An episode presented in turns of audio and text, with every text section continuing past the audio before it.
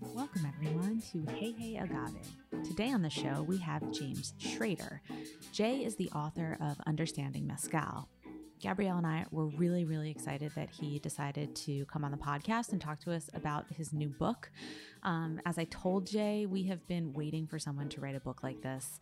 Uh, it's a comprehensive look into the world of agave distillates, focusing on every aspect of mezcal production. So he deals with agave reproduction, roasting, the role of yeast in fermentation. Uh, there's a section on distillation that's just truly stupendous. He really breaks down the science for us. He also attempts to explain a bit about the DO, um, the denomination of origin, and also goes into some detail about um, what the current market pricing uh, how it affects us as consumers and how it affects us globally, and how, most importantly, it affects the producers. If you have already read the book, this conversation will give you a much more in-depth look at the topics that he wrote about, and hearing it directly from Jay is is just wonderful. Uh, if you haven't read the book, then I I would encourage you to listen to this conversation as well. I, I don't think it's going to ruin anything for you, but it will hopefully encourage you to, to go buy it and, and to read it for yourself.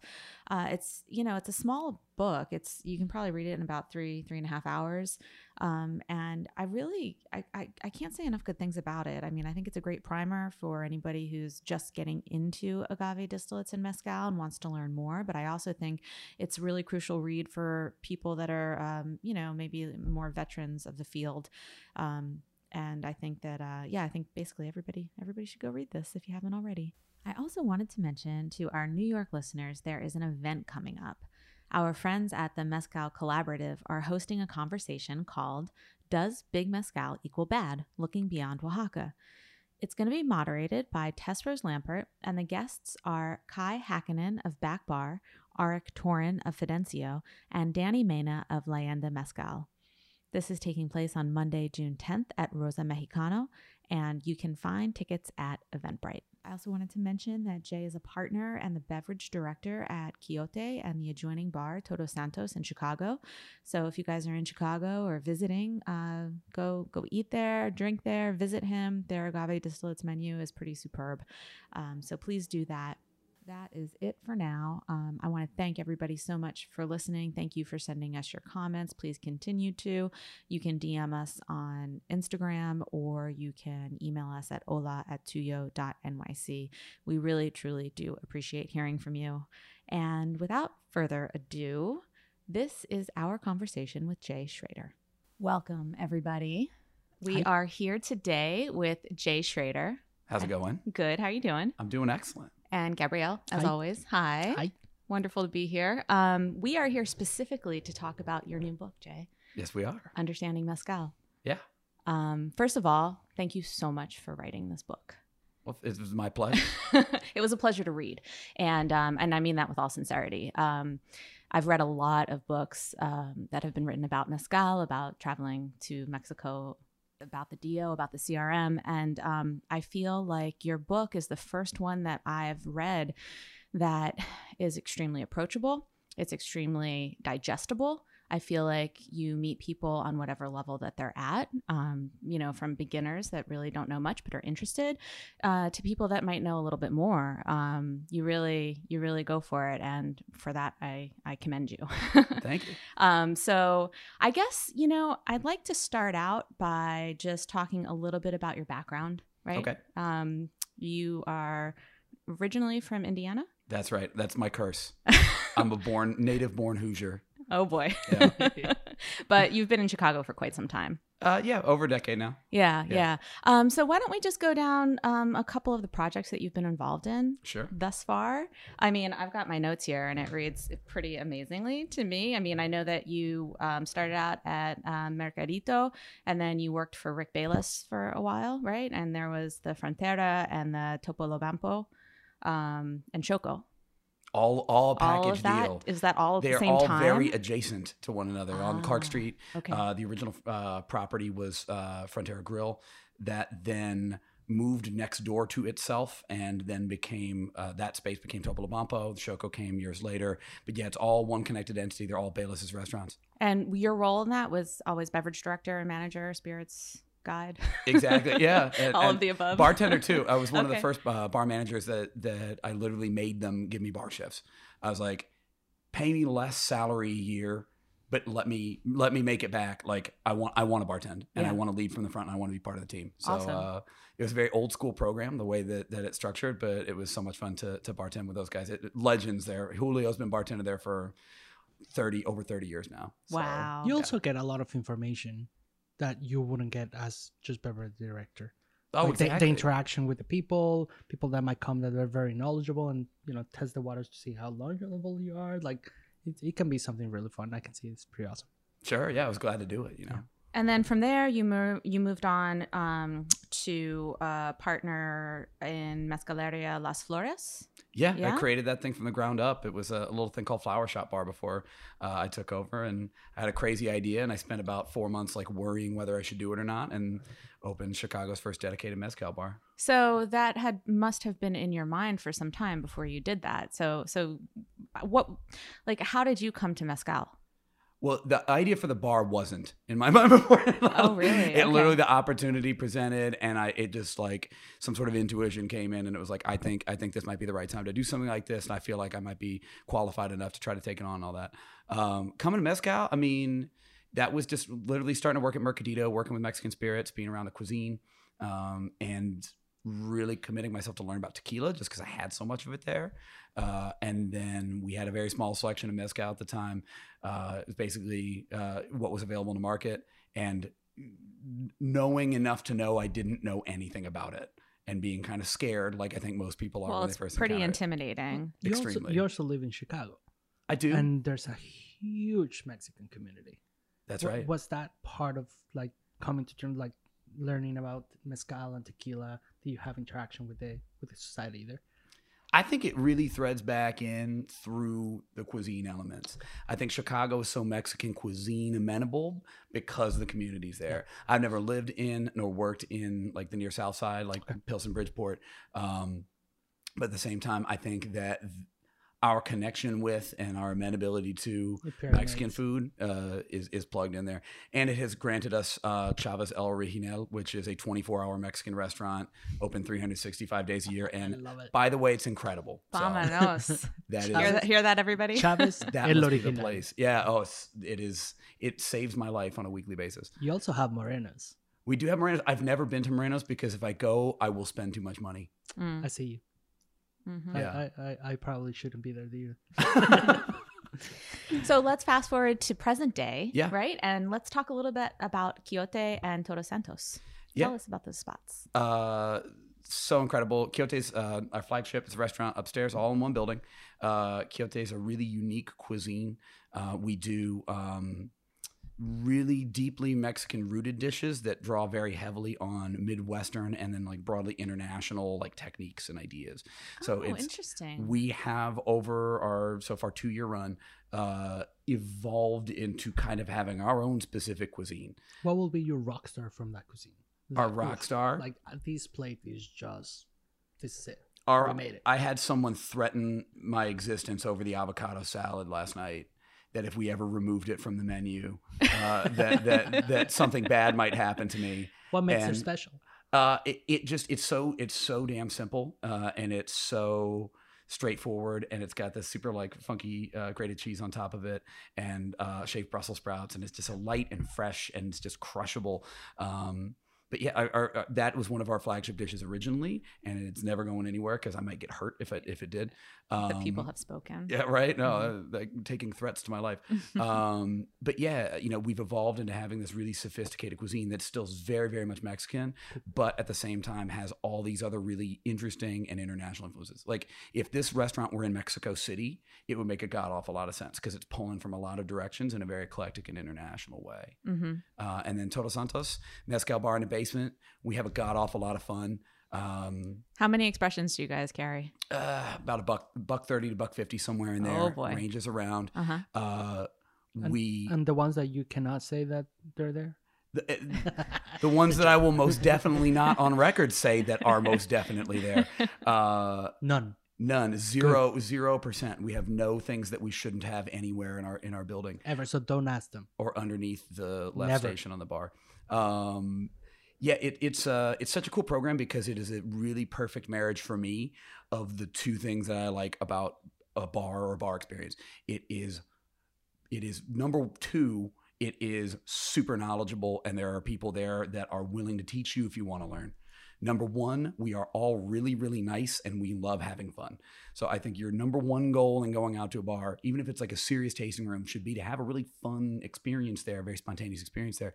But at the same time, our knowledge base is incredible. So on a Friday night, three deep, four deep, you ask about like agave spirits, we'll randomly grab four different bottles that we're really excited about and spiel you in 45 real seconds on what these are, this, this, this, and like impart some knowledge on you in this chaotic environment. And nothing in the world makes me happier than that. Bringing mezcal to the masses. Yeah. Yeah. Yeah, Yes. that sounds like a dream come true. And also, like, you know, without any kind of like a, a prejudgment or pretentiousness, I think that's really crucial too. Cause, you know, people are coming at all different levels for all different reasons. So um, that sounds amazing. Yeah, if you are there, you are there for the right reasons. Yeah, You know, brilliant. Yeah. and how long have these places been around?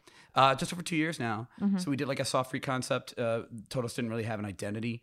Uh, that was kind of my doing, uh, and putting the branding around it, changing the cocktail program up, kind of changing the vibe of what we do, making it a little bit less of a serious tasting room and a little bit more of a, a, a- fun spot to be that also has that element. Mhm. Uh, so you have uh, just two years and, and a number, a small number of months. So yeah. Yeah.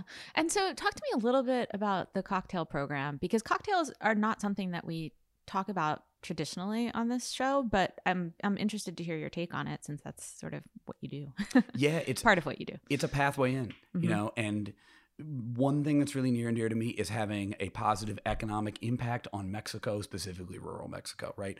Like I want to be able to, by doing what I do, uh, be creating jobs and, and getting money into people's hands for doing what they do for a living, right? So moving cocktails, which is the abundance of what we do, Mhm. is a really good way of being able to do that. hmm So yeah. And how do you choose the spirits that you're gonna include in the cocktails? The mezcal, I guess specifically. Like, how do you go about that? Uh, just based on like flavor matching and what what vibes well with the other ingredients in the cocktail, we always have several different things we're working with. Mhm. So we've got at least a couple different espadines or something related to that.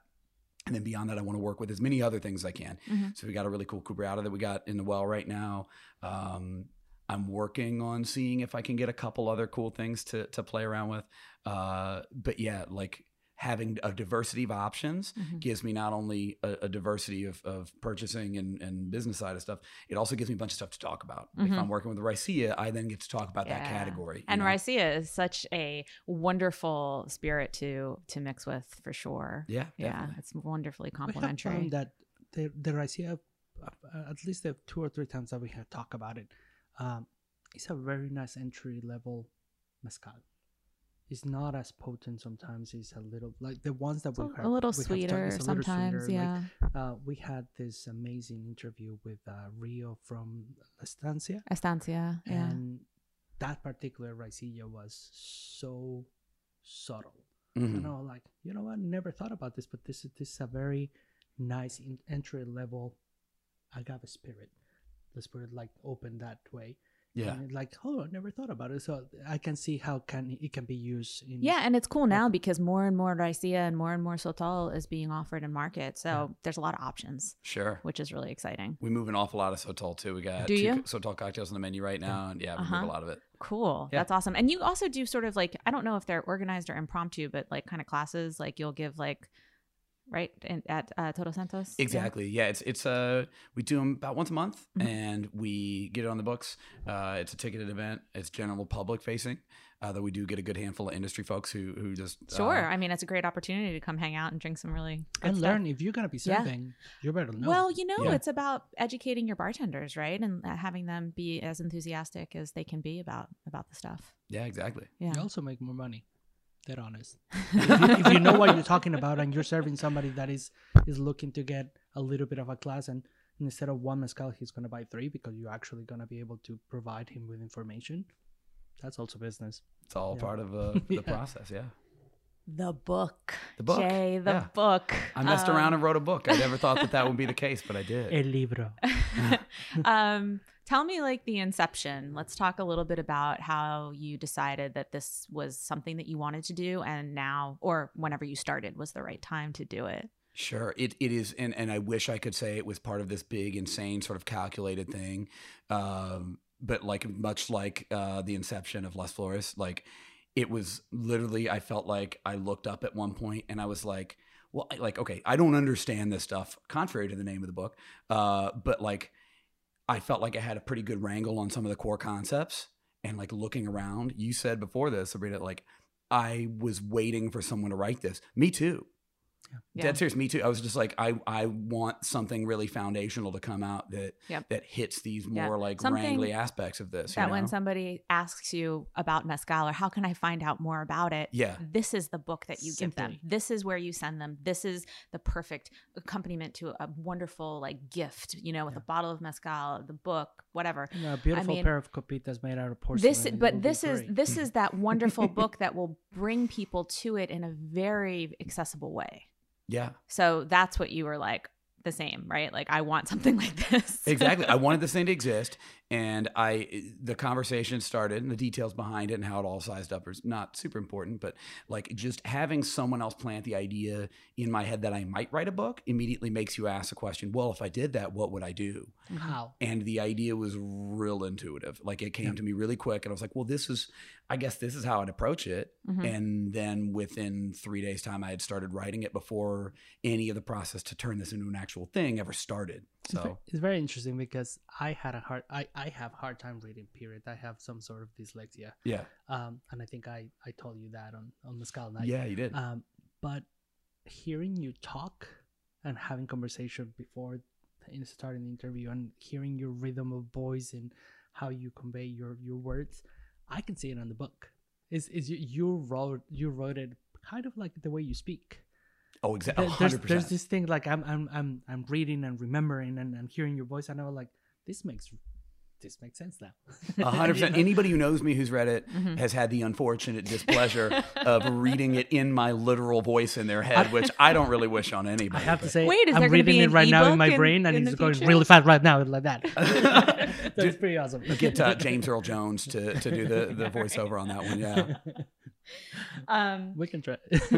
so something that I find really, I found really interesting is that um, the way that you structured it, Yeah. I think, is really great and and it's great because you don't just dive into like this is what an agave is everybody like let's go through it you start really specifically kind of giving an overview of the complexity of what the mezcal community world production what mexico is like.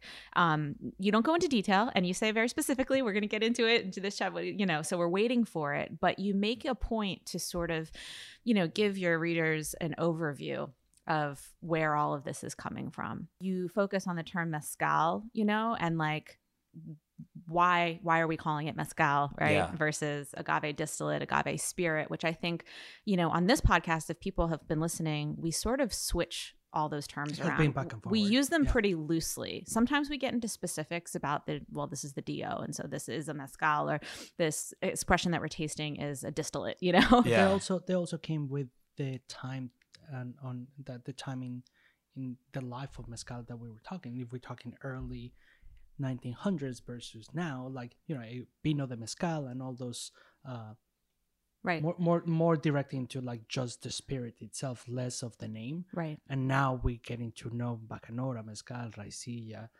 uh, Sotol, like very specific because the denomination of origin, most likely in some of them. I think that you know that sort of introduction to the reader is is really crucial because it kind of gets your brain going. It gets you starting to think about okay, there's a lot of stuff going on here, but like it's very you you don't go too fast, you know, too quickly too soon, which is awesome. But um but you do start with agaves, which Sure. makes sense.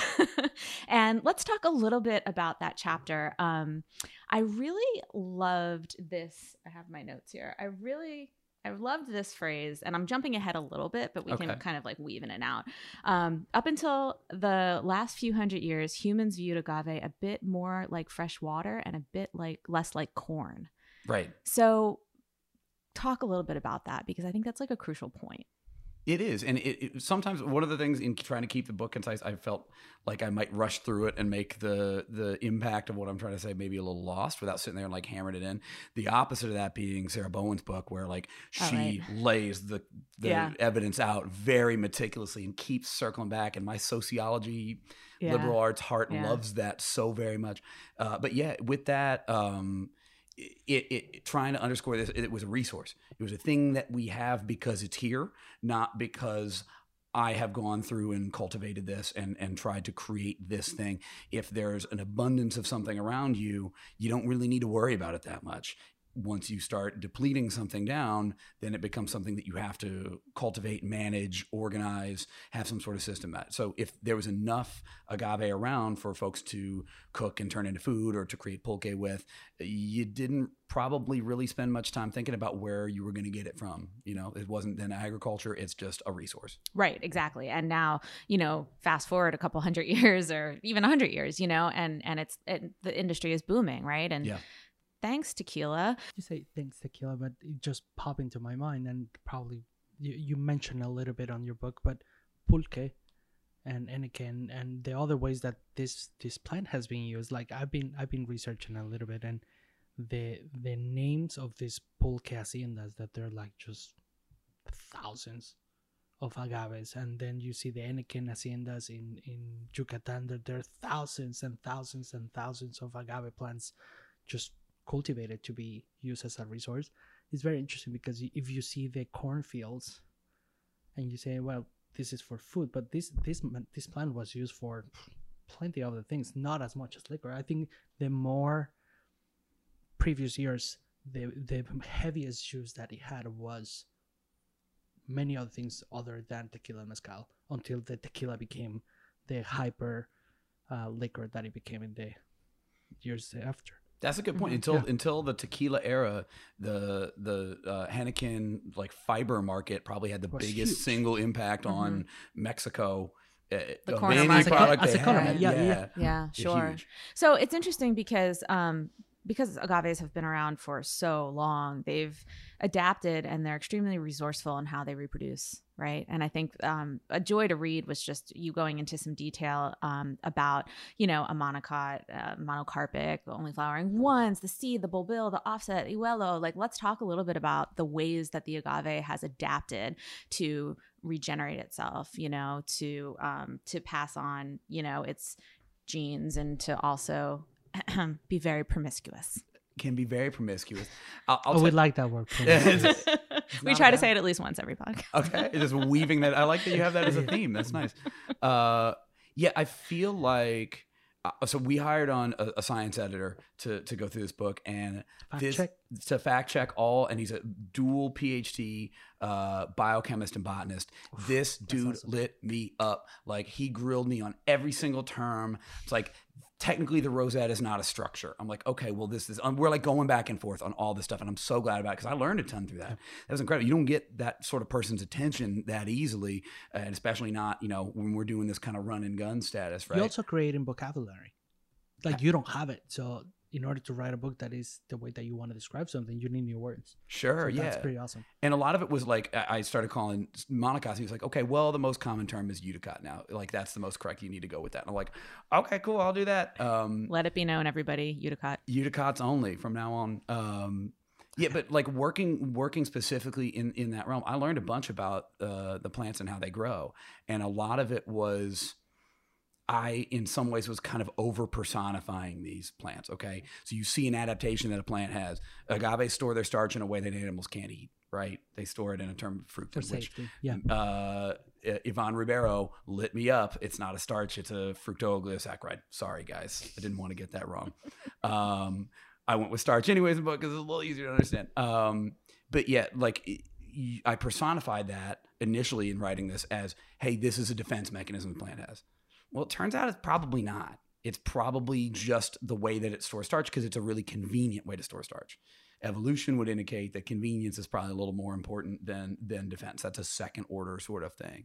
Uh, so that was really cool. Um, reproduction. I think the most slept on part of agave reproduction is bulbil offsets. No Yeah. one really ever talks yeah. about that. And if you you guys look it up, I, there's actually an image on our website of it. It looks so funky.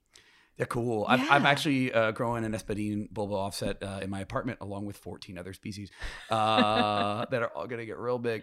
And uh, yeah, it it even because of how it starts off on the the quiote.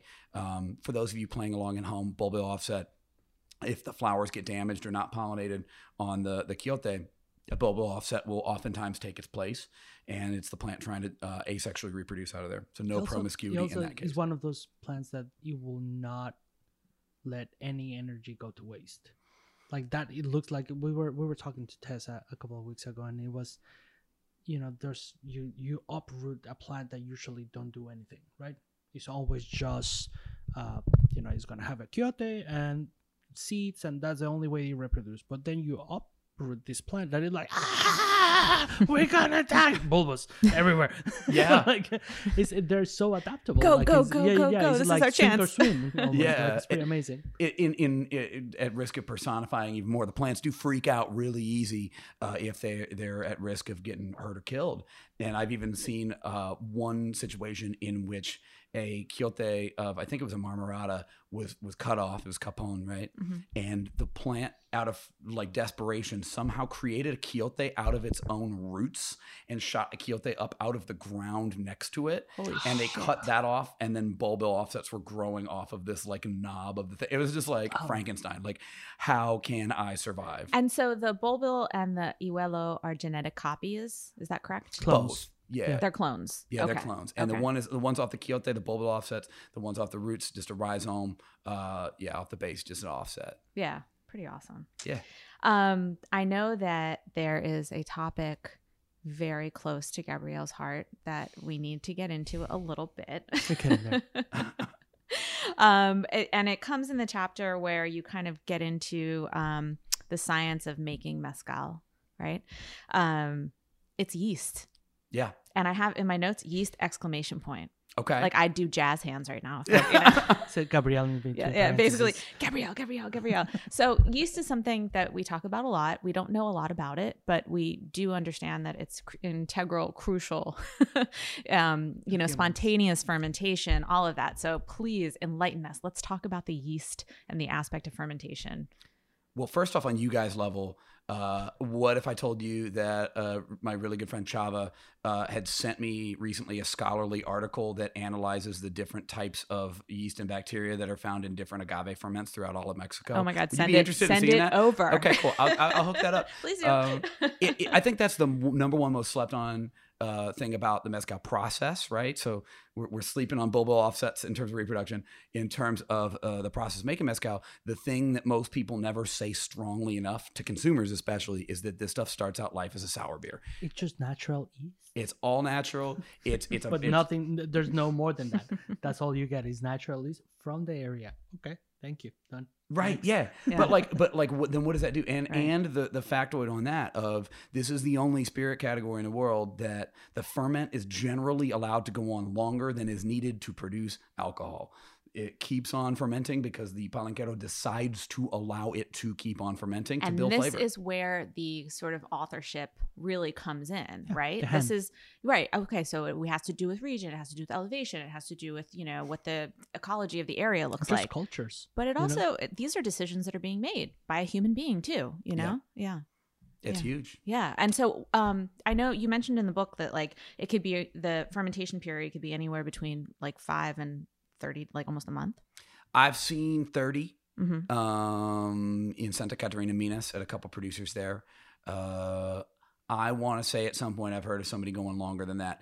Worthy of note that generally when you go that long, it seems to be that producers allow the um, the fibers of the agave to float to the top of the fermenter and to form a cap up. And Kind of like fungus on the top. kind of like yeah like it, it basically it just seals it off makes it a totally anaerobic environment and at a certain point you're dropping off drastically in terms of how active that ferment is because your sugar is almost entirely gone. You're just changing molecules into uh, other you know more complex components into other complex components. Uh, so it becomes much less active. You're not like you know 90 degrees outside raging hot like Right, pushing it down all the time Yeah. like pu- you know pushing the gas pedal on it making it go faster faster and then letting it go for 30 days. That would be pretty uncommon. When the folks that have we have interviewed that came back from any of the Durango trips that had happened recently, uh, one of the fascinating parts of, of talking with them was that the bats for fermentation were maybe no more, at least on the pictures, it doesn't look more than two feet tall. They're like these tiny little, like almost like uh, kid size uh, pools. That is very interesting. Like on the floor, um, some of them are lined with either wood or sometimes like it looks like even rock. Uh, that's it. So the the, it's the shallowness versus like the giant wooden uh, barrels that they use. Not they're not barrel, but the barrel look like tubs. yeah Uh, it's it's like night and day in the process. It's pretty interesting. it's wild. I had never seen anything like that, and it's like a really, really, really, really long igloo cooler, Yeah. like in terms of proportions, and also importantly, I, I say that on purpose because it's an insulator around it, so it gets real cold at night. I don't fully understand this, but it gets real cold at night. It gets pretty darn warm during the day, Mhm. and their fermentation turns over real quick. And Mhm. the only thing I can think of, and I need to speak to a thermodynamicist, if there's anyone out there who's a thermodynamicist listening to this, please just slide into my DMs.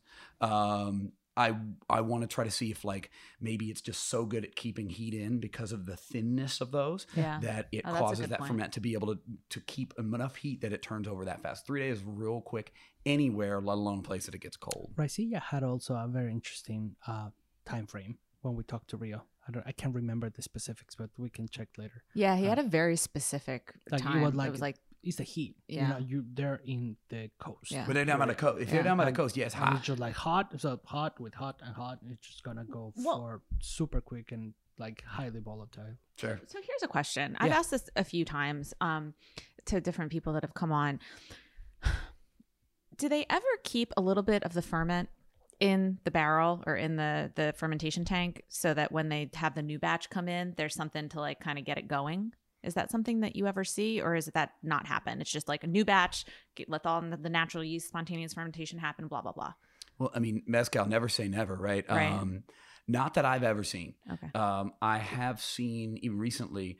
Uh, there's at least a couple producers in Michoacan that get pulque in bulk and use pulque as Oh, a right. fermentation starter, Yeah. which is really cool because in the scholarly article that I'm going to send you guys, uh, it specifically calls out uh, different yeast and bacteria that are uh, in pulque ferments, and so you're starting off with maybe a bit of a different microbiological spectrum, Yeah. uh, and also you're dealing with stuff that was probably more related to the plant because Right. you roast the agave, you're sterilizing it. So if you're taking the yeast and stuff off of a, a live extant agave, uh, you're going to get a totally different Sure. window into that. But something's got to happen, right? Like, okay, these things are being roasted in the ground. There's earth. There's like all kinds of debris going on, and then there's being crushed by whatever tahona by hand, you know, in a chipper. There's still stuff it's collecting all the time, right? Like yeast. But I guess I guess the, the physical part of it, like the crushing and the the moving when they're fermenting, is also to create some kind of one. It breaks. I think it breaks the sugar, right? When when the fiber, the, the agave fiber that is very strong, you literally have to smash it in order to break it down and be able to release uh, the mineral part, like the the the, act, the active part of the the fiber that is inside that you're gonna end up fermenting at some point. Um, and then when they're airing and moving the, the liquid itself just to add air to the mix so it can not well there's aerobic and iron anaerobic but the aerobic part of it makes it faster It seems like so hmm And it's also you did mention in the book that um, in the fer- for fermentation, it's either just the agave, that's it, and the natural juices from it being crushed and whatever. But now you're saying sometimes they add a little bit of pulque to like get it going, right? Some or they can add water sometimes too, right? If if need be. Well, the, they'll generally add water.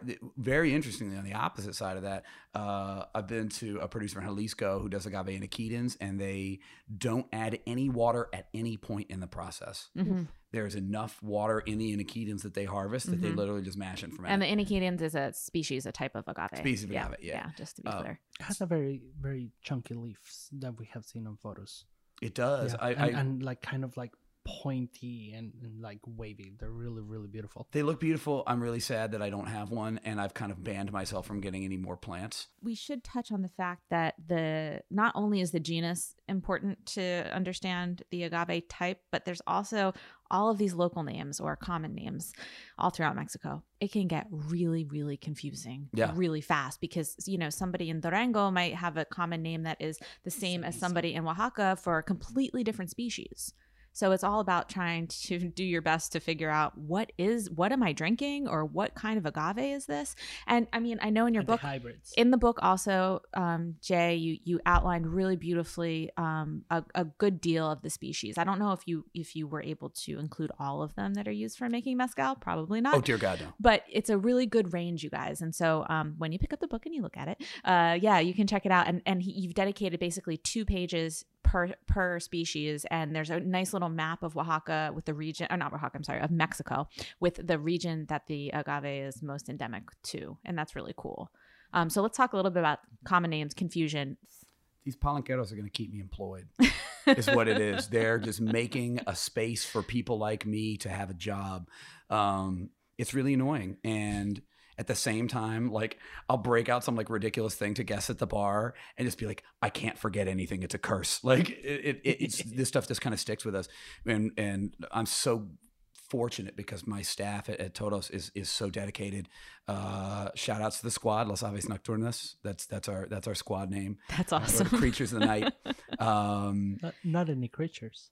Las aves. Las Aves, the birds. the birds, The birds of the night. the avians of the night. Um, yet we uh, will play games with each other and just be like, name four names for agave marmorata.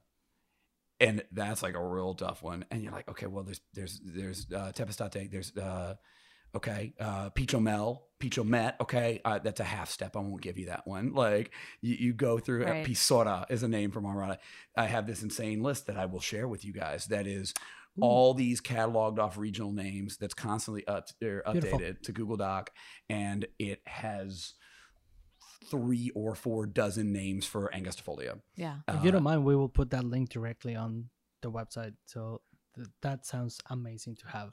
For sure, it's it's Yeah. definitely good for stump the chump with your bartender, your friendly local neighborhood bartender, because it's it's stuff that like I will never have the time or bandwidth to memorize. But but that's a great resource to have if you have you know something that you're confused about or right Even if you're looking online, it's, it's, it's sometimes like there's there's a few websites that we we check for photos and and refer and, like do reference iNaturalist. I don't know if you have seen. it. okay, Uh, so there's there's you know there's hundreds of people in this website that is almost like a Facebook for plants and fauna. It's pretty amazing. Yeah, it's like an open source sharing. really, of really everybody's amazing. sharing images, and they're like, "Where do you think this is from? I was in this region. What do you think this you is?" You can start with just a single plant and put in all the different names, and you will get different hits. okay, So is that, Yeah, you- having that list, I think I, I will go a few hours deep. Yeah. looking, yeah, it's very amazing. So the common name, it different from the genus name. Um, it's important to, to. I mean, none of us are going to know everything, but it's kind of cool to know. Um, you know what what is the genus name for espadín the angustifolia you know like Sure. what um and so in the book you included that as well um and it can get confusing but you But know you still have Angustifolia uh, from Oaxacensis, I think it is, right? it's Americana. There's Oh, the Americana, Americana, Americana. Oaxacensis. Yeah. American and Oaxacensis, it, I didn't even touch on that in the book because it Yeah. is it is a very wrangly one. Those are very closely related. They they're subspecies of the same species. All of that. You know, I think That's this, where it gets really super complicated. it gets real tough. But I'll tell Yeah. you, this is a really good reminder uh, for us and for everyone listening at home that this is such a wrangly subject, and no matter what, the ultimate authority on whatever the thing is is the person who's making it. right You know, we talk about the term mezcal. We talk about like what you call it. You know, what type the agave it is, what the genus and species is of it. and like, it's but regional. you get it's Yeah. so it's it's micro. It's extra micro regional. Like Yes. the person who makes it. I call this one Cenizo because it looks kind of gray. The other one looks green, and, you they are the authority on it, and it makes us. That's why I wrote the book from a generalist perspective yes, because yes, I I listed the top three names, greatest hits, top forty. Like I listed, I listed the most basic names for any of these things, just because I didn't want people's eyes to glaze over and be like, I'm never going to know this. Stuff, yeah, you yeah, know? and that's why I, it is super approachable and it's very informative. I mean, it can get a little overwhelming when you're going through those pages and you're like, oh my god, there's another one. Oh boy, and you look at and oh, you guys also there's these great illustrations. Who was the illustrator that did that uh, for you? Polly, Polly Jimenez. Okay, really, really cool. Um, and they're they're they're simple, but they give enough information where you can see, oh, that one looks a little fatter with wider leaves or a little pointier or whatever, and um, they're great. Yeah, all throughout the book, there are these little illustrations, depending on what chapter you're reading, um, that kind of depict whatever it is that you're talking about, which is really cool. Specifically, um, my second favorite um, part of the book was the distillation part because um, I learned a lot. Like I'm I'm so the furthest thing from an expert and distillation was something that like I knew about, but like I didn't know anything like chemistry wise about Yeah. it. And man, it just opened up my eyes. It was really amazing. And plus, when you talk about the different types of stills and there the, those little drawings, like the, you the know, drawing with the fats. Oh Yeah. yeah, breaking down I- the, the I atom and the seen it anywhere. molecule. Yeah. So, and that was a mind blowing thing. Like it makes total fucking sense. Yeah. Like it- it- that's it. Yeah. So let's just start out with a, a, a tiny little quote that you have um, that you said, and it's the still is an editing machine. Yeah, Beautiful. mm, largely, yeah. Yeah, and like all this is at maximum ninety percent, right? Like there's a little bit of stuff that I go into that can happen inside the still, but for for the most part, you're literally just cutting stuff out uh, and deciding what stays and what goes. And most of these machines are a little bit of a Frankenstein on each place. Like they're not. There's not a standard. This is the way. Like there's a broad idea of how they do it, but they tweak their machines as any other good magician does. No, for sure. And it's cool because in, in Oaxaca, uh, the um, uh, uh, different still types down there, they have kind of like one unit of regular copper pot still. And then you see a lot of people taking that thing. Probably all of them come from a very small set of manufacturers, Yeah. uh, and they set them up the same way. But regionally, you'll see people starting to like tweak the, the yeah. machinery itself to try to make it different. And then you get up in the north, dear God, in Chihuahua, it's like, hey guys, we need to make a still. Let's go to the houseware store. Like, let's get that stainless Yeah. steel cooking pot. Yeah. And you see these really scrappy and very ingenuitive ways to repurpose things. It's beautiful. Yeah. And it, it I use this word very pointedly in the book. It's technology. Yeah. Like you see someone taking slats of wood and making it into kind of like a de facto barrel and turning that barrel into the head of a still. Mhm. That is technology. That is intuition. That is uh, determination, self determination, uh, and it's it's people making a thing to make what they need. And I've seen some of them, some of the stuff like uh, broadly in Mexico, uh, in in mezcal production, other than in industrial settings, it, you'll take a still that's made out of copper and you'll bury the bottom of it in earth. And what you're doing with that is insulating around the outside. You are drastically reducing the amount of firewood that you need to- in order to fire that still. I have never seen anyone anywhere in the world do anything like that. I've seen almost every spirit produced in its country of origin, and no one has done anything that You- blindingly simple yet that brilliant. That's I, huge. I love Mexico for that reason specifically. Forget about mezcal with every industry, with every single simple like you you look at it and it's like these what's it, life hacks or Yeah. just like a stupid simple thing years and years ago when we were first together and I was having to put something up on the wall and I needed a washer and I was like I don't have a washer, I got to go to the hardware store and, and Gabrielle was like, didn't we just have a beer? And he just grabs a bottle cap, he sticks a hole in it, and he's like, there's your But washer. you see those many times. I'm Is- not is the- in is- my life Is the, though. is the most used uh, hardware in in Mexico. Mexico. a beer. It, it is it is now standard policy at Todos Santos. We we've taken inspiration from Guillermo, who's from San Luis, and uh, it is standard policy that at no point are you to open a beer the way you're supposed to. And it's just Come like up you with any have other to come. way. Like there are times where someone will hand me a wine That's key funny. and I will turn it on its side and use Yeah, it as a lever. On per- like I want to get good at. The best one is opening a beer with another beer, Oh, and yeah. you grab the Oh, two yeah. and you open the one with it Without you- s- spraying your face. yeah, no, it, Yeah. It's, it's it's Very incredible, and it's all connected to that, all same ingenuity. So to get back on track, reel it back in. Sorry. Fats and acids Yeah. in distillation. I'm just I'm going to read a tiny little quote um, from the book that I found very um, very poignant. This is an incredibly important important po- point of distinction for mezcal among its spirit category contemporaries.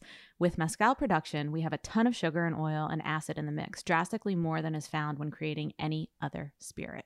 Yep. Talk to us about that because it's really fascinating. The whole okay. So first off, the whole distillation chapter came to me like a bolt of lightning. Like I got struck by this thing and scrambled to write this down. I woke up the next day and wrote it all front to back in like an hour and a half. And it's because all these these wrangly concepts are difficult to put together and i've always had them bounce around in my head and for me it's part of my larger educational philosophy of like if i can't explain it to me i can't explain it to you learning and teaching are the same thing um, and yeah, th- that's such a differentiation point for for agave spirits as a category. And for a lot of that, you can thank the fibers uh, by including the fibers Right. throughout the process, by having that that bagazo in contact with the liquid for longer in that longer fermentation. It's one of the few spirit that does it. Tequila doesn't. Tequila, um, I, oh God, I don't want to say never.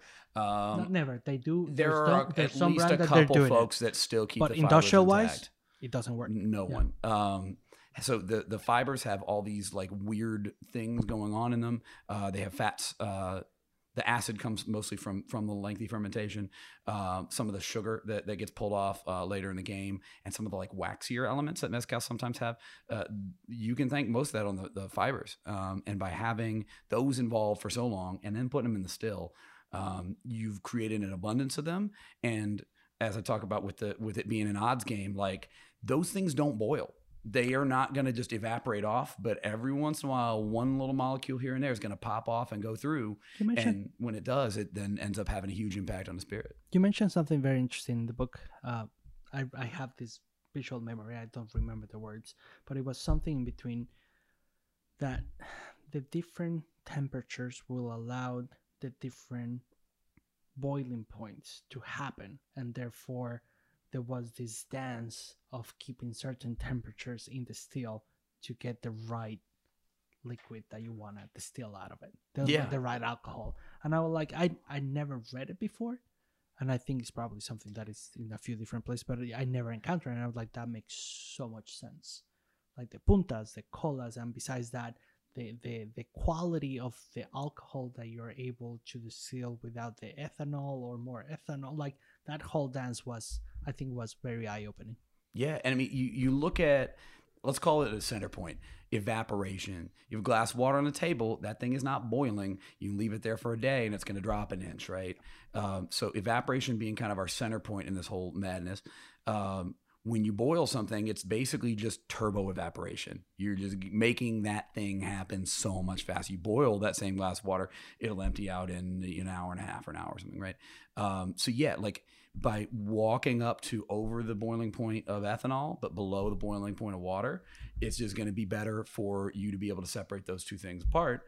Uh, and that's kind of the very sweet science that people have intuitively figured out Yeah. how to do with this whole thing. And another big difference. Let's talk about the puntas and the colas that come out. Right. Let's um, let's go into that because you break down pretty nicely about how it's different from any other spirit.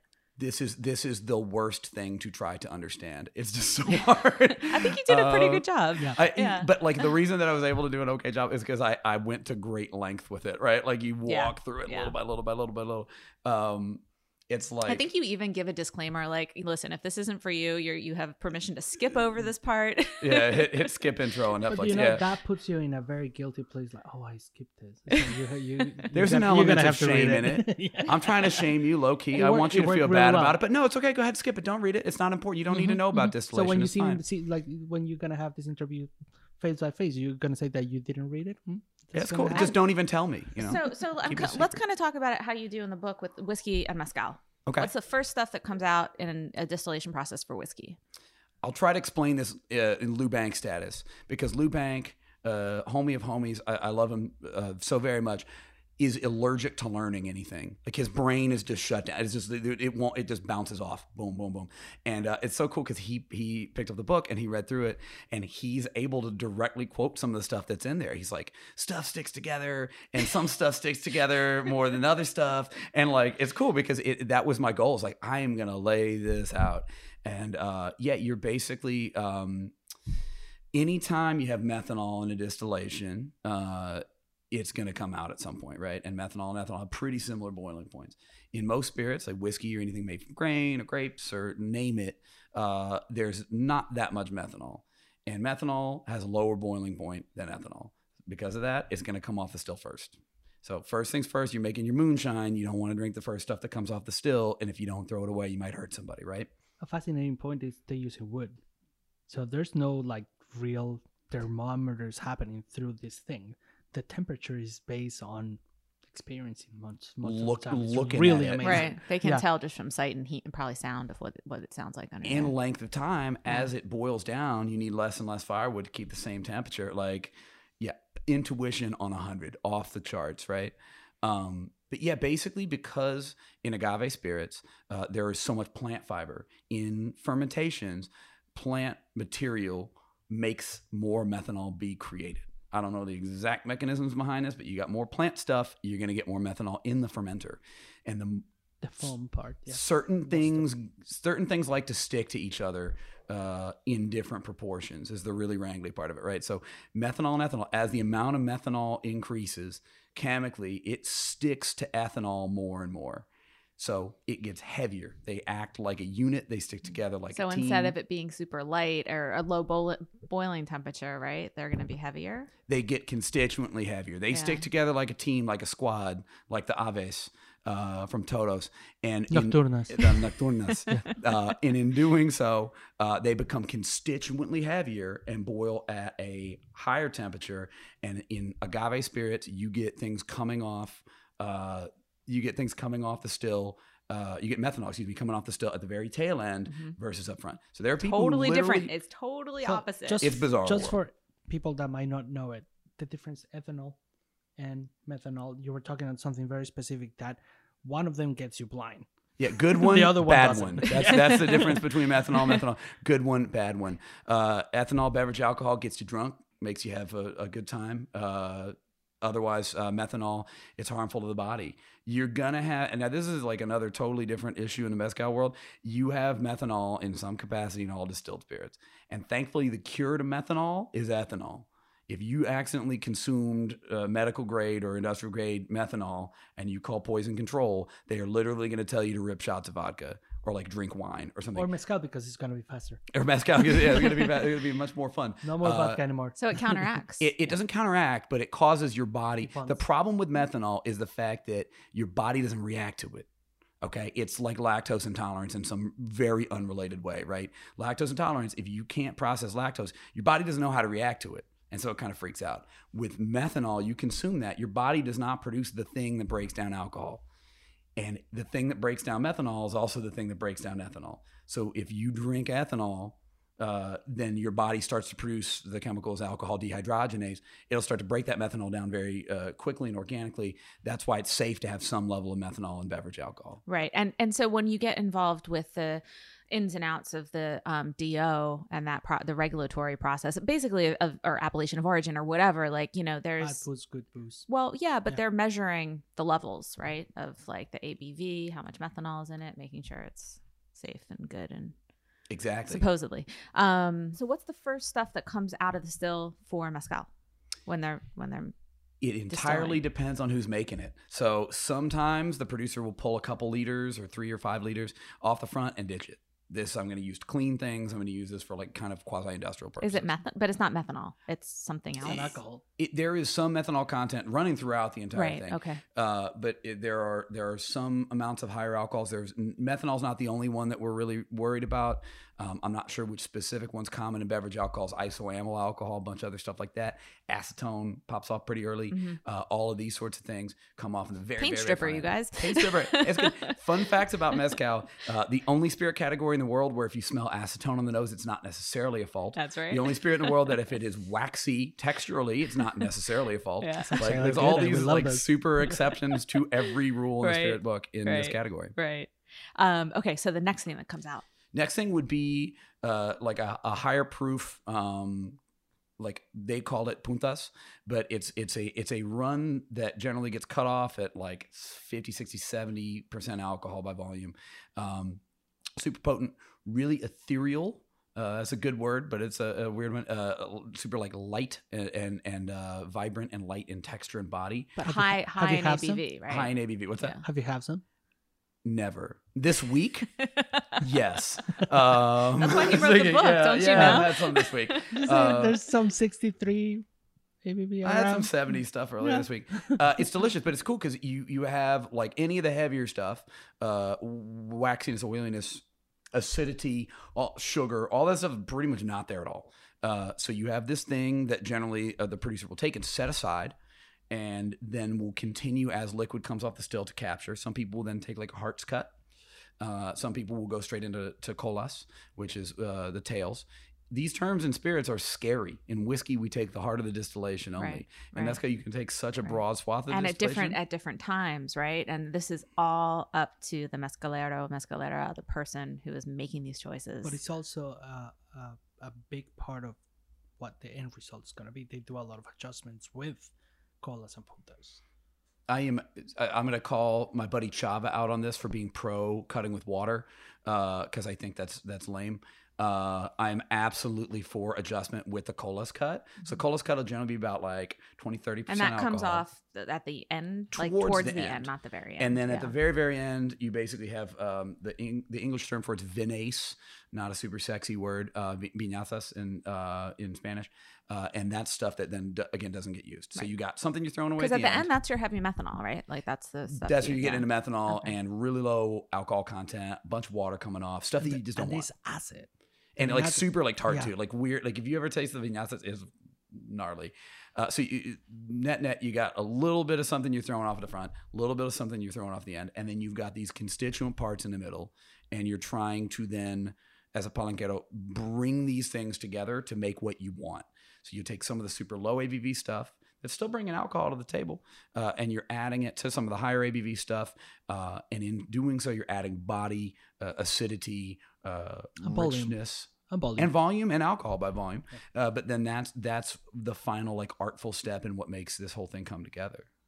one one of like one of the questions that we have have often with with other people is like you see a bottle that is 38 you see a bottle that is 40 but then you see the jumps to like the 50s and 55s um, taste is different value of quality shouldn't be discriminating by alcohol content either like you if you like something that is a low abv it should be absolutely fine. It's, it's, it's a personal choice. But when we're talking about this more small, refined uh, lotes or is- small batches, Yeah. You usually see them on the higher part. Is it because they don't do much adjustment? Do you know? It Have would, you seen? it's a stylistic choice on the, on the behalf of the producer, or sometimes in a, in a less warm and fuzzy way on behalf of the people who put the brand together. Okay. You know, there are interventionist brands out there. All of most brands are in some capacity interventionist with the practices of the producers. Uh, for those at home playing along, the, the people who run the brand or own the brand generally aren't the people who are actually making the stuff. That's that's not super common. The It's- majority there very of the few time. brands. There, there they're- are they're producer-owned own brands. Producers, yeah. Yeah. We've talked about some on the show, um, but the majority they're two different entities. Exactly. So it, it, the authorship lies somewhere in between that. We'll put it towards the palanquero. Uh, it's real hard to get down to 40 without using water. Yeah. And, you know, that's okay. It's cool. Uh, I like stuff to be higher octane. If you show me some really charming 40 ABV stuff, I'm not going to be a super snob about it. If it's good, it's good. I'll drink it. But what about for cocktails? Uh, that's where you get in stuff that's generally going to be cut with probably some of the, the, the colas and probably some water Water, yeah. and you're doing that for economy reasons and, and for volume reasons and all the above and for cocktails yeah that's totally acceptable 40 42 stuff comes in around there and that's what and we also, generally use you know, we have been talking about you know appreciation and entry level and getting in love with this with this spirit, but there's not that many plants.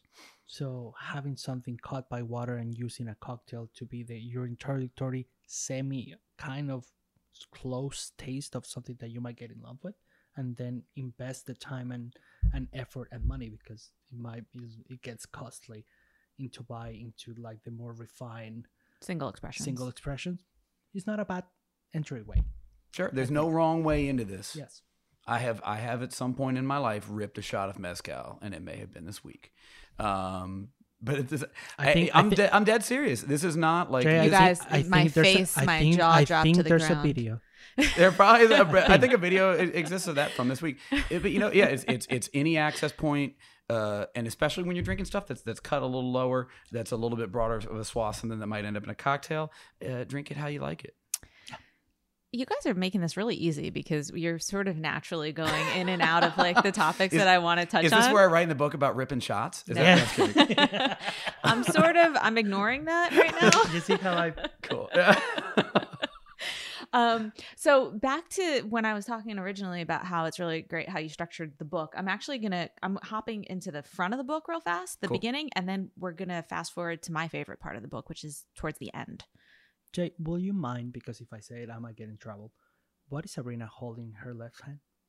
what what is what is she Sabrina in one- holding on her left hand. in, in in her left hand would be would be a copy of the book. how wha- how is it structured? Do you see any particular things that The- might be amazingly uh, descriptive? The book has a large number of post-it notes protruding Come from on, the top. Single color. they're throwing me under the bus here. They're single color. They appear to be single color, but they appear to be meticulously labeled. Have, you, Um, have you noticed that they're the small kind? They are the small type. okay. I like that. I see some highlighting and some underlining. all right going listen on i in have so many notes like this book is just filled with like my when I read it last week, it was empty. It was clear, easy read, nothing to like. Oh, there's highlight. I should remember. No, it was it was clear. so i'd like to read a portion of the beginning of the book Okay. Please do. and this leads to towards the end of the book um where we talk about the economics of production Okay. yeah most consumers of mezcal are extremely removed from the actual economics of production. We are often forced to rely on second or third hand information about the current market and environmental conditions. This is a highly advantageous situation for those creating the pricing, and it also incentivizes the perpetuation of certain myths and stereotypes surrounding agaves and their cultivation. Bam. Shots fired. You wrote that in your book. You're like like that. I don't- Tell me. I don't want. Okay, like let's just jump off the rails. Because I, I Let's no, you guys, not only did I highlight it, I underlined it and I made an asterisk by it. She read it left-hand side. multiple times to me I did. to make sure that I understand what she was saying, and I say I didn't. So I have to. I, I'm gonna put all my Poor attention Gabriel. right now in your explanation in this. Okay, I feel like given my let's just call, I'll even I'll even qualify. Let's call my cursory knowledge of the business side of this because I don't I don't work for brand. I've never worked for brand. I don't take checks from them. Um, though I am willing to accept checks. Just bring it. I, I'm trying to get paid over here. No, um, I do this because I love it. Uh, I care about it, um, and I don't really actively want to do anything on the brand side because that gives me the position to try to place my morality into this thing, right? Um, from some of my understanding and from some of my understanding on the producer side of what the producers actually get paid, especially towards the higher end of the price spectrum of agave spirits available for sale in the United States, it seems to me that very possibly a large majority of the pricing structure might be pretty arbitrary. Hmm. Boom. Yeah. so I didn't put the period on the end of that sentence, but it, it, it's you see I, to to at least my estimation and uh, running a brand's expensive and there's all sorts of factors that have to go into it to to make it come out the way it is and I'm not calling anybody in specific out but when you look at like American whiskey as a category uh, or even like other luxury spirits like Scotch and cognac and stuff to to some extent in all of them uh, the economics of production and all the costs that go into it determine what it what it costs. But there's also some amount of parity. So it's like okay these guys are charging this much for their tobala and so we could probably price ours around this But you know, there's a factor that is absolutely fascinating, and nonetheless, you you wrote a book out of it. This is not a common, normal, simple liquid. nope It comes from a very complicated story. It comes from a very interesting plant that has multiple ways of growing, but taking a really long time and to taking a mature. long time. And also, is not all of them can be farmed. So when you talk about a whiskey, when you talk about a rum, when you talk about all these other liquors that is farmable under ethical practices, and there's like there's a whole structure that has been procured by the industry for many, many, many years. You're talking about a a history of a liquid that was done by the towns for the special events, never for the masses. And then he became this amazing liquid discovery. Like, right? sure, but nonetheless, it was never structured to be industrial, Yeah. ever. So finding this part, Right. of And now like- it's global. and now it's global, Mhm. and not just global. Now is is is being looked forward to like, you know, the. I have a bottle from 2010, from Sandra from In Situ, that she sent it over, and I was like, you know what, I'm not gonna open it Yeah. Because I understand what is happening now that I might never see it again. Right. And I mean, there's so many socioeconomic factors that are going on. And I think you do a really nice job of explaining from a Western perspective of capitalism. Put your W's up. Yeah. What's, Western what's capitalism, going all that. on here? To me, I can relate to that really well because I was also born and raised here. Yeah. To Gabriel, he talked a little bit more about the communal aspect of how like Oaxaca functions, you know?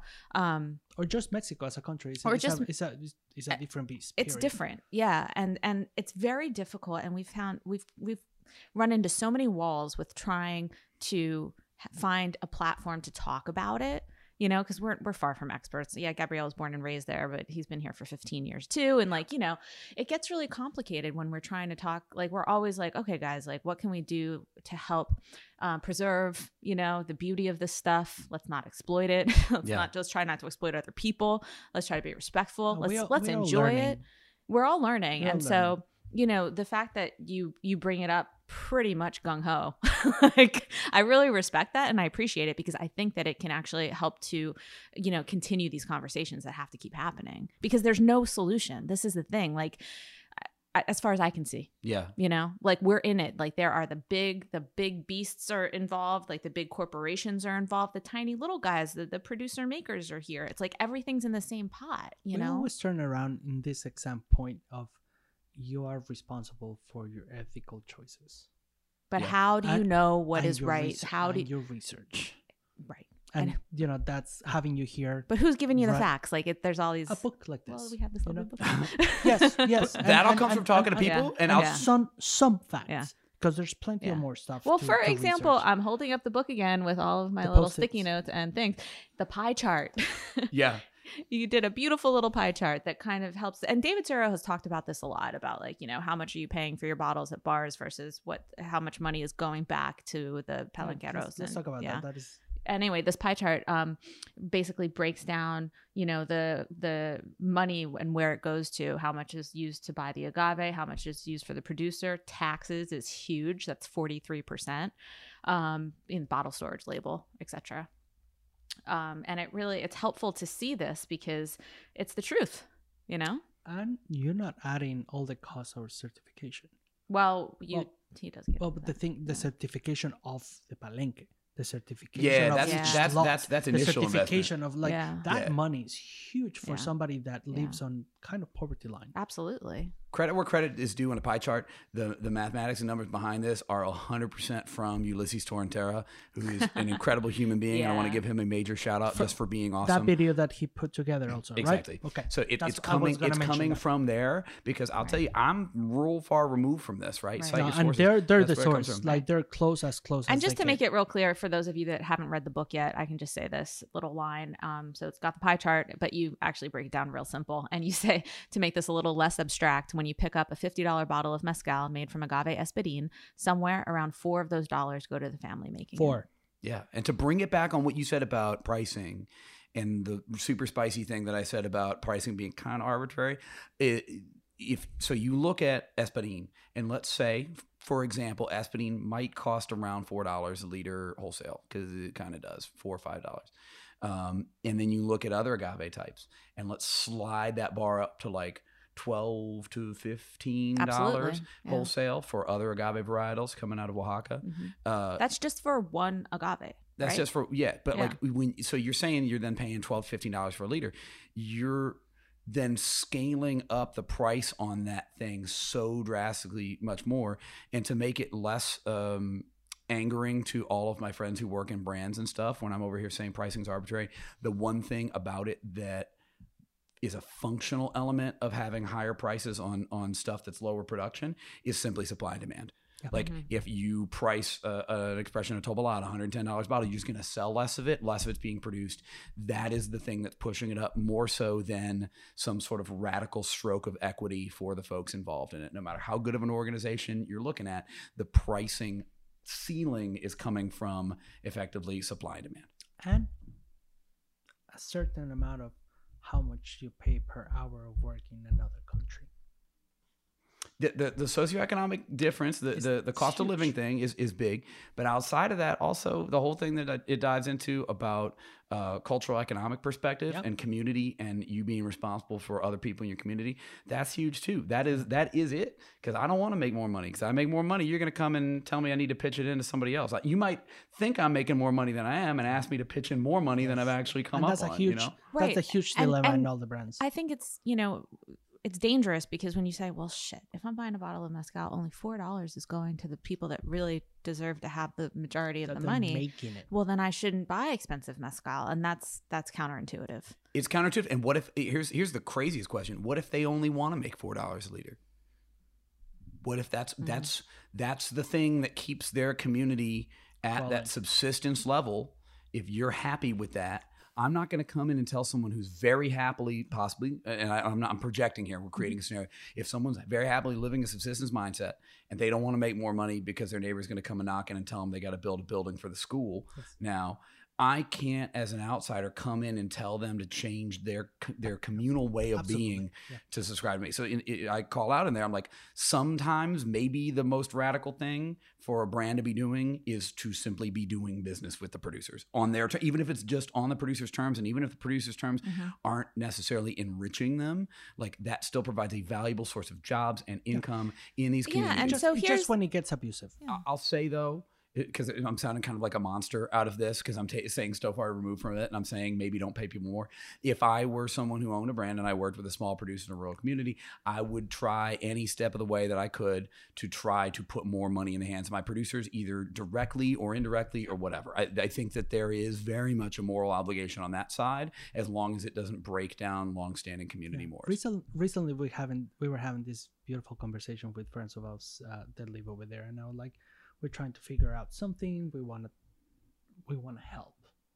We're far, far, far removed, thousands of miles away. We're in New York, in Oaxaca. What do you think will help? And she's like, first, pay fair price. That's that. That was the first thing that came out, and the second one is the community. Like you don't need to help the mezcalero. You don't need to help the palenquero.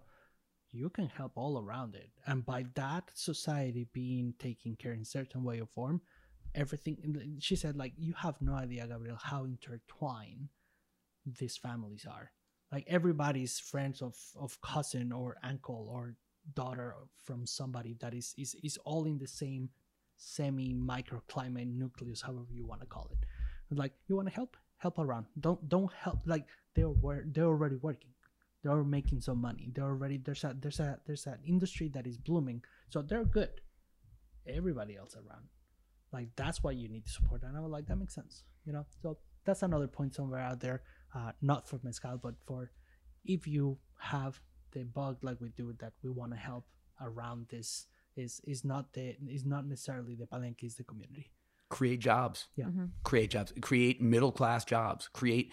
hi- You're going to have an accountant for your. Have that person be from as close to the Right. community. do as produces much possible. as Like, you can in house in the area. Like a lot of people talk about bottling, right? Like there's no reason why bottling can't happen. or buying the bottles from china eh, yeah, actual Come glass, guys. like where the The glass, is coming from is a big yeah. thing. They got yeah. a bottle in Mexico, but you know sometimes they're shipping it out to more industrial producing regions or Yeah. you know somewhere else where they can do it on a larger scale. Yeah, you're bottling in a community, even if you're doing it by hand. That's people getting paid for doing work. Yeah. Yeah. So that's interesting stuff to look out for you guys. Like, you know, um, if if a website does say, Oh, hey, we bottle here and this is how it looks and if you know somebody's doing good things they're usually pretty good to show it. Yeah. People like to share Yeah, the good stuff that they're yeah. doing. they show it pretty fast Yeah. If people don't share much information, then there's questions, right? Yeah. Questions remain. That's all I'm going to say. I'm not going to say, oh, they're do- doing nefarious things. Yeah. There's just questions. Sure. That's all, you know?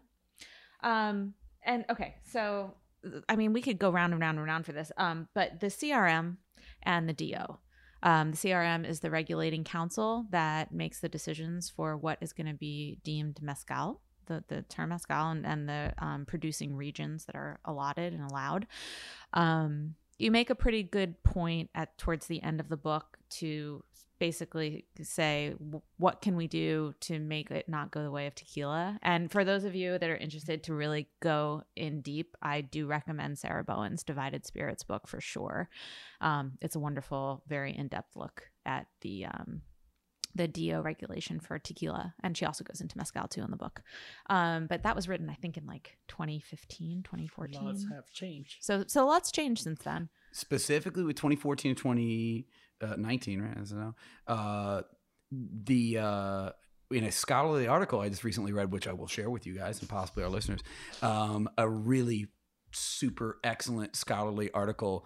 Thank you again. He's Chava. doing a hand clap, Uh, you guys, I'm just to let doing you the know. clap emoji Wait, wait. in real You life. keep on saying this name, Chava. Chava, Chava, Chava? Chava is uh he's uh one of the the people who's working on a, a little project with us with Heritage Radio. We've done a an agave spirits mini series thing for them as a spin-off. Me, Lou, and Chava uh, as Is a, this the event that is happening with Lou and Heritage Radio? we're doing the event, um, it- which will probably be in the past tense. I would assume Yeah. when this comes out, uh, but that it, that's related to it. Okay. And we are uh, we have recorded a podcast as a travelogue through Mexico. Awesome. uh, the three of us, and uh, we're going to be releasing it as a spin-off series on Heritage of uh, Awesome. Speakeasy. You guys, um, check out if you don't know it, check out Heritage Radio. They are a community-based um, radio organization based in Bushwick, and they're they're awesome. Their programs are super super good. Yeah. Shout But out. The uh, the defeat of the, the point of this article is basically, and it does it, it at beautiful, painstaking length, that the CRM and and the state of being of the category of certified mezcal uh, is in, imperiled in some capacity. Right, this could get bad. This could mean the qualitative drop off of mezcal as a category. Right, certified mezcal. Uh, the point that it makes more elegantly than I'm going to be able to do is effectively that the defeat of, I believe it was NOM 186. Is that in 2014? For and the, then the subsequent defeat of NOM 199 or modification of NOM 199 in 2018 represent the ability, r- full stop, real important dramatic pause here, of people like you and me uh, to have a direct impact on what ends up happening with regulation of this beer category. And it constantly dances between like this doom and gloom sort of uh, scenario and, and and kind of bent and it constantly keeps fluxing back and the takeaway ends up being like hey we and the internet generally speaking you know producers on the ground in mexico and and people like us in the states got real fired up about this and shut this stuff down when it tried to happen because we felt strongly about it and we had a real legislative impact on this category and that is the true promise of the future and that made me feel real good i was like man we How was it organized?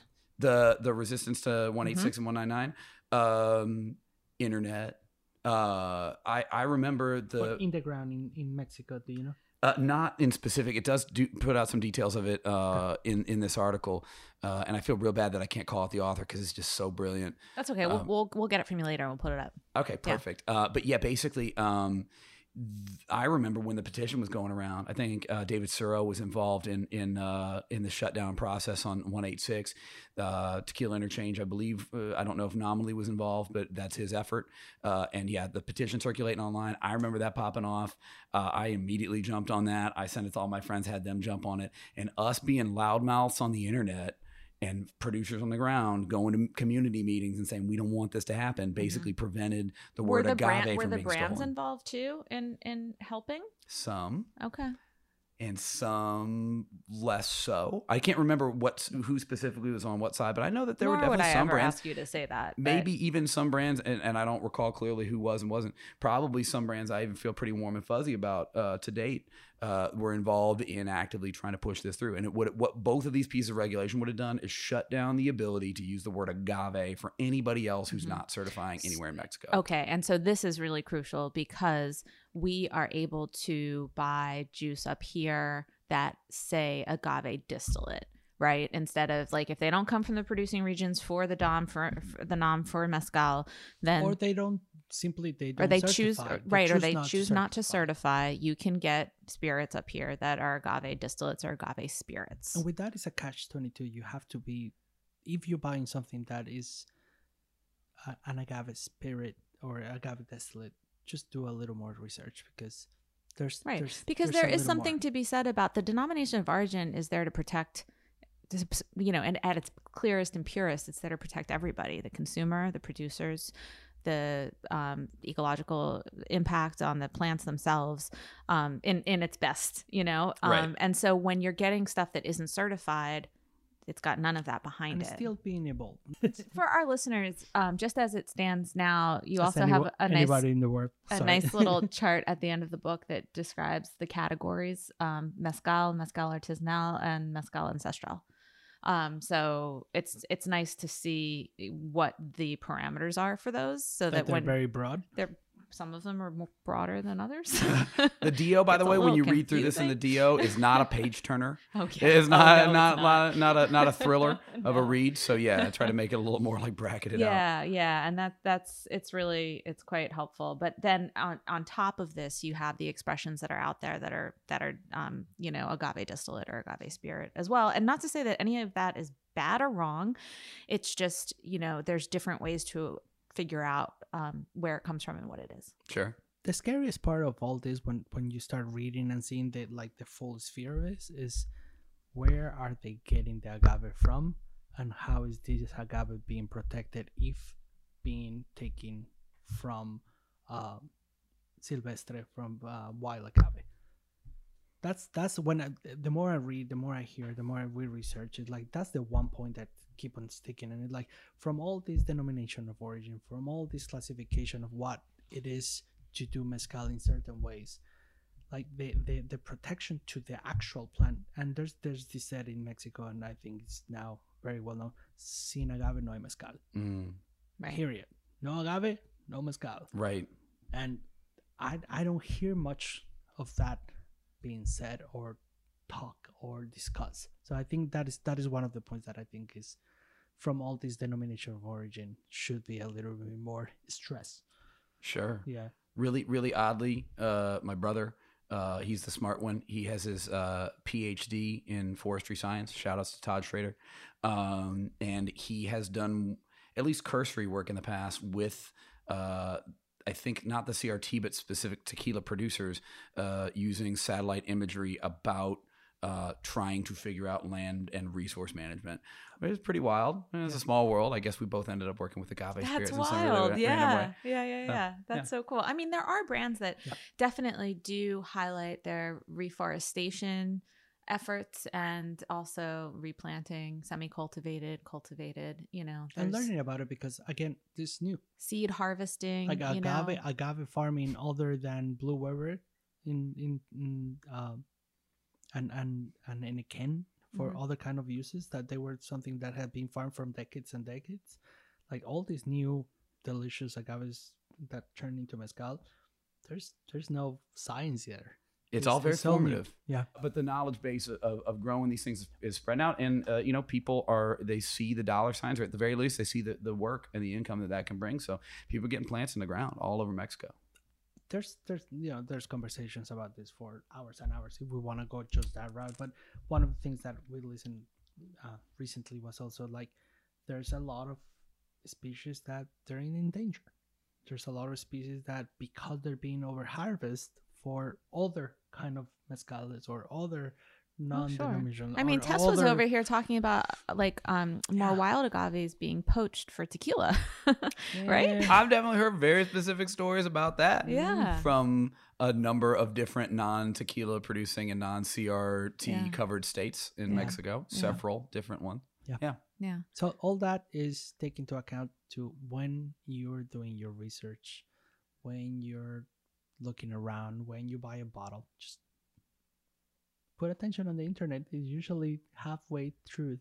I said this earlier today. I was like, somebody, I was asked like, oh, you know, how do I know what to do? Or if I'm in the liquor store, what do I, what do I do? I'm like, well, you you know, slide into my DMs and I'll probably answer you back and be like, dude, just Be careful what you say, Jay. Bring it. I don't know. I'm on the internet all the time, people. I don't care.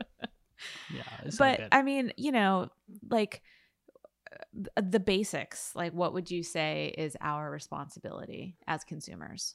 Oh Christ, all of the stuff we've talked about. Um, Yeah. Um, But let's kind of bullet point for people because maybe they got bored and they fast forwarded or something. Okay, cool. Not that anyone would ever no, do that. Nobody would ever do Uh, that. so like in terms of like what to pick or what to look for, Yeah. does it have a person's name on the bottle who created it? That's a good start. Does it have the name not of a state but of a town on it? That's a real good start. Regional. It's a little. You could do this thing of like it, add points if this if it's over six points, then you're allowed to buy it, right? Like you know, it it gives you additional points if it's a little higher ABV. That's generally a pretty good sign. Um, yeah, like just just trying to look at people who run like Vanguard agave spirits programs in the United States. You look at what they do and you look at what they have on their menu. That's probably a really good place to start. I would start there. What about for the consumers that, you know, are a little bit strapped for cash, right? They want to get a price point under 50, maybe Hmm. even under 45, 40. Um, can I ask you what you guys use at the bar for cocktails? Sure. We use a couple different things. We use uh Banhez, uh, which I feel really good about. Uh to a ensemble? co-op on the on the back end. Yeah. And That's their, it's an Espadín Barril from um Ijutla? From Ejutla, Ejutla, yeah. Only yeah. a Hutla. Ejutla, yeah, I think I think Hootla, I think they I think they have a couple producers over into Only into Sola, uh, but like it broadly, and it's a really smart way that they've scaled up what they do. We use a decent amount of Banhez. Uh, we use uh, right now uh, Siete Misterios Doba-Yej. Mhm. Uh, we also um, have been working with Mayalen Machetazo, which is real cool because it lets us work with a different region, different type of agave. Uh, not a lot of information on on that producer, really, really sadly, because uh, Guerrero is not necessarily the safest of places uh, in the world, and because of that, um, it's there's kind of a bit of a firewall of information about that product. But all the more reason I feel conviction to try to work with something from there. Eric Eric from Alma Mezcalera has something from Guerrero that is absolutely delicious. Yeah, Mhm. Yeah. It's just tough to travel down there, and and yeah, it's sad. You then see the intersection of like the circumstance uh, in the greater community impacting these people who just want to make an honest living. and uh, because making you have access to the distributor that knows a little bit more that's why i'm asking you for you know what what you guys use i hope you don't mind sure no not at all and it's it's an always evolving thing i'm always i'll tell you if you don't if you have something to hide don't bring me to your facilities or to your palenques because i will always find I a convenient it. time to wander away and I will probably end up in your laboratory and no one else is around and I'm taking pictures of things. Or I'm taking pictures of the stuff you have stacked outside the building and so and I'm always doing research to try to see what's going on here and I just want to know. And I haven't really ever found anything super crazy in those sorts of things. I'm always sniffing around trying to get a bead on what your operation is and, and, and how it works. mm-hmm mm-hmm brilliant thank you Yeah. yeah well you guys did we miss anything I think we're good. Yeah We covered an awful lot of I- we ground. covered- we I can mean, go. We can I go know. for another hour. I know, I know, but I think I think this is this is perfect. Um, we we spent a good long time talking about all this good stuff, but there's still so much more to to learn and to read. So you guys, I really implore you to pick up your book of Understanding Mezcal by James Schrader. James. That's, that's what my mom where- calls. My mom calls me that when I'm in trouble. James, where can they find it? Amazon.com. Uh, What if they're again anti-Amazon? if you're anti-Amazon, slide into my DMs, hit me on the Venmo, and I'll ship you a copy. That's how we Oh. got ours. Ask ask for design copy, please. it's uh it's uh yeah and, and that can easily be added and it's cool because you know amazon i chose that specifically because it's such a big reach yeah. um but at the same time it costs me a gang of money and it you know is, is kind of a cumbersome thing Venmo.